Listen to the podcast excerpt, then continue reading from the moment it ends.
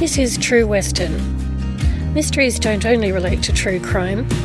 Hospitals have their mysteries too, and we know where to find them here at Western Health. Different kinds of mysteries, but all just as intriguing. When the COVID 19 pandemic really started to ramp up in February of 2020,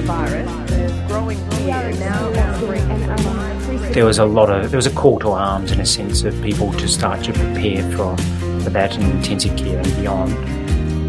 But I also realised uh, fairly quickly that there were some gaps uh, in how we might be able to treat patients.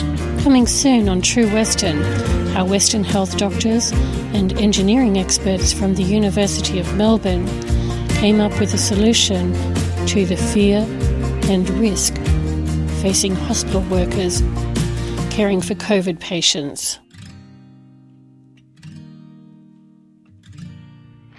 I was excited from the very beginning when I saw this because I was like, this is amazing for what's going on now.